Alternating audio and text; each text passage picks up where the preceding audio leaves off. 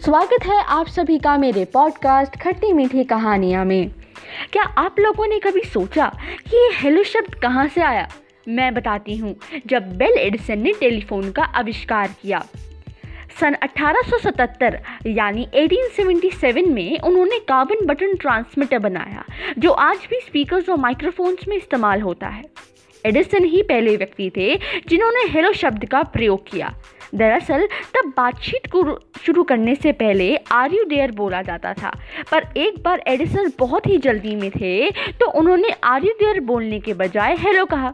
यह शब्द सुनने वाले लोगों को बहुत अच्छा लगा, जिसके बाद से हेलो शब्द ही प्रचलित हो गया।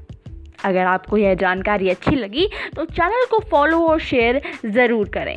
धन्यवाद।